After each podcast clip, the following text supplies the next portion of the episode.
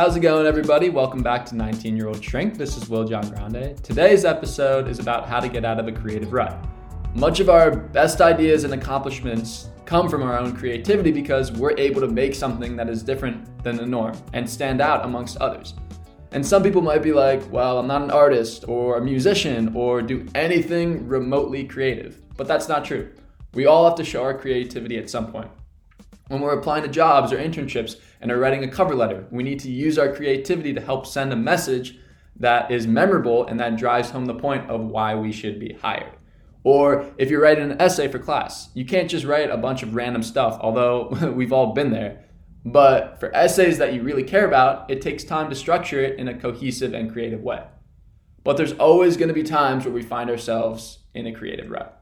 We realize that we have the most important speech coming up, or we have to put out new content, but nothing comes to mind.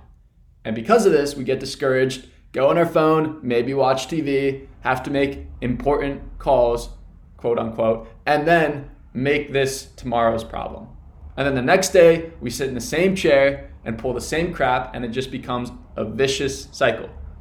But I'll give you some tools that have helped strengthen my own creativity in my life so that you can do the same with yours. And the first thing that I do is go for a walk. And about a month ago, I just couldn't help but realize how many good ideas had come my way when I was on a walk and how much excitement I built because I had all these new creative ideas to apply to my life.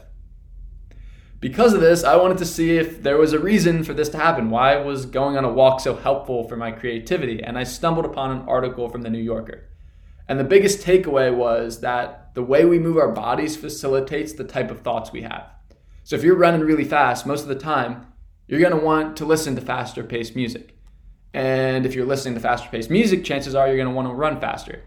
It also mentions the idea of hearing fast paced music in the car you're more likely to step harder on the gas pedal and drive faster. We've all been there too. And in the case of walking, there's a feedback loop between our thoughts and the rhythm of our bodies, which isn't as simple to experience when running, driving, biking, etc. So when we pick up the pace walking or slowing down, our inner speech and thought processes are constantly being impacted by that. And since we're still moving but don't have to put in as much conscious effort as opposed to other forms of exercise or work, our attention can go anywhere at once when we go walking. But make sure you're doing this without your phone in your pocket and also without anyone else with you. For me, the most effective times where this works is when all I'm focusing on is moving my legs and observing my thoughts. When we incorporate our phone into the mix, there will be times where you realize, oh, I don't have anything to do or think about, and the phone will knock you off course. But you leave your phone back at home every time you have the urge, you won't have that device to rely on. You'll go back to your thoughts. Same idea as environment design for building habits that I've discussed before. The mistakes aren't being made when you're eating bad food. The mistakes are being made by buying the bad food in the first place. It's very hard to overcome your environment. So you need to design it in a way that will guarantee success. So if you're looking to have a walk for creativity and you bring your phone with you and check it, the mistake isn't in you checking your phone. It's you bringing your phone with you in the first place. You designed your environment poorly, so you'll get poor results. And by being with another person, it will take the focus off your thoughts and your aspirations and bring in a whole nother person's perspective.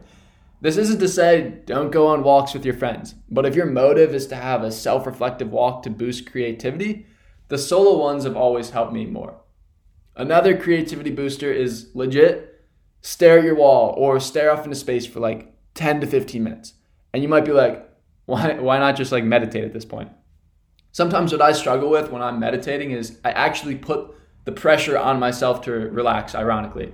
I keep saying, relax, relax, relax. And if I'm not meeting expectations, I begin focusing on the fact that I'm not relaxing.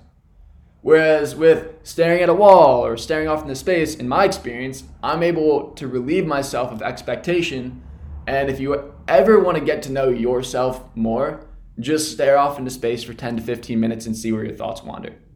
Most of us have an emotional home, and usually, if you give yourself enough time, you can understand a lot more about what is driving you. And in these times, still don't have your phone by your side and just let everything come in. And if meditation works for you, that's perfectly fine. There are specific moments where I use meditation, and without it, I wouldn't be where I am now. But for creativity, this removes the expectation for me, and I'm able to get even more in touch with my thoughts and how to turn them into something unique. Here's another one for lacking creativity look at your room around you. Is it messy? Is your desk messy? Well, if it is, just try cleaning it up or become a minimalist and remove some of the things that you don't really need. You know, some family members of mine always say a messy room causes a messy mind, and they actually are really right. And some people, you know, walk into my room in LA and are like, what the hell? You legit have like nothing in it. Like my room has a ledge near the window and I use that as my desk. And because I didn't have a desk chair, I'm literally using a foldable chair as my desk chair. And part of that is a real laziness of not wanting to go to the store and take the time out of my day to make my room more full. But I think another part that I sometimes don't realize is that I like being a minimalist. I have more space in my room and therefore I have more space in my head. Like some people find cleaning really therapeutic because a lot of times when people are in a funk, their heads are just clogged. And since they can't find a way to unclog their heads, they can unclog their rooms and house. And as a result, you can unclog your mind. Now, what if you're facing a deadline? You were that person that procrastinated, like I said in the beginning, and you now have that 11:59 deadline. It's 9 p.m. and you need to think of something quickly and you're like, I don't have time to go on one of your reflective walks, Will, or be staring at a wall for God knows how long. And what I would tell you first is find your own techniques if those don't work for you. That's what I just do for myself. But second, very important, don't underestimate how quickly you can get on a rhythm.